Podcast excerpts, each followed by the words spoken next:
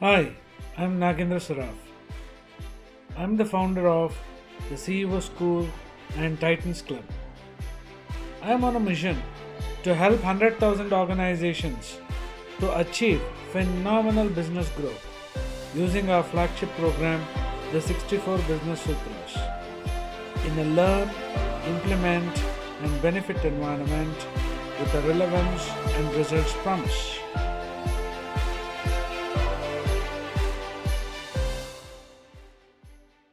Hello and uh, welcome to you, listeners. Today I'll be speaking about three mistakes that you should stop doing. The moment you are in a management role, that at any given juncture you are expected to showcase your leadership ability.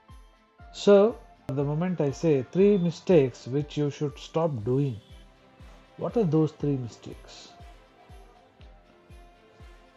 Do you think you are doing those mistakes? You might be doing that probably in your conscious, you may also feel, yes, I'm doing, but to exactly pinpoint the mistake, let me go ahead and tell you. The first mistake is delegation of work. No, don't get me wrong, that is not the mistake. But the mistake is you forget to ask Has the person understood what the work assigned is? Now, once you allocate the work, ask the person what work has been assigned. This is a technique, this is called paraphrasing. By doing this, what will you achieve?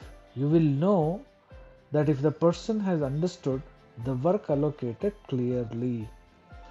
Paraphrasing is a very important communication tool that helps both people in conversation understand with clarity what is assigned and how will it be done. Let's go to the second mistake. What is the second mistake? The second mistake is you will assign the work but you will forget to ask what? You will forget to ask by when shall it be completed.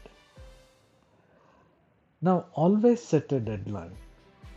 Now, this is one of the important things. We allocate the work, but we forget to set a deadline. Ask by when can I expect this to be completed? Or by when can I expect a call? Or by what time shall I call you? So, these are three important questions that you can ask the moment you set a deadline. Always remember that who is the person who wants the work to be completed? It is you, isn't it? You want the work to be completed. That's why you need to set the deadline. It's important to understand this. Now, I'm sure that most of you might have faced this problem quite frequently. That means you allocate a work, you forget about it, you forget to set a deadline, Again, when you ask either the work is incomplete or half, half complete, you don't know the status of the work. Why does this happen? This happens because of these two mistakes. The failure of the first two mistakes leads to the third one. Now, what's the third one? The third mistake is you will shout at people. Yes, you will shout at people for the work that doesn't get completed. The first two mistakes I'm sure that you will correct. But how do you manage the third one? How are you going to manage the third mistake that is shouting at people? The right way is today's leadership is just not about your IQ and technical skills. I'm sure that the moment you are designated a leader, the moment you become a leader, automatically your path would have established your IQ and technical skills. And it's not even about your leadership skills that I'm speaking about. What's that then? The priority in leadership has now shifted to what is called as EI. What is EI? EI is emotional intelligence.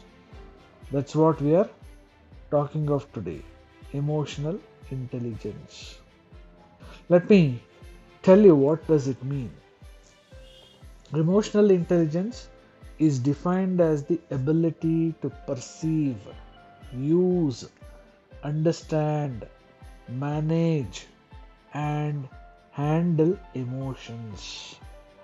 Whose emotions? Your own emotions, plus how do you reciprocate to others' emotions? So, the use of emotional information as in to guide thinking and behavior, that's the outcome. First. Second, recognize between different feelings and address them appropriately.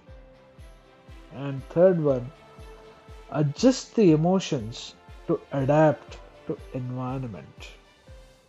Now this three things constitute emotional intelligence. Now by exercising this emotional intelligence, what will you achieve? the results are amazing. The results are there will be least resistance or hesitance to the task assigned. So there is no resistance or very least resistance. Most importantly, when you don't shout at people and when you ask them and when they come out with what happened and so on and so forth, when you listen to them, they will feel that they are heard such people will keep coming back to you for resolutions and answers. Now, by exercising EI, you will be able to get your work done effectively. You will be able to keep your team also intact. This is what you want, isn't it? That is to be able to get the work done easily and effectively, that people understand what they have willingly agreed and will abide by what they have committed to, that they will complete this work and have a fantastic work environment that allows you maximize productivity with least resistance to change is something which is very important. I want all of you to think at some point in time that you would have been doing these three mistakes.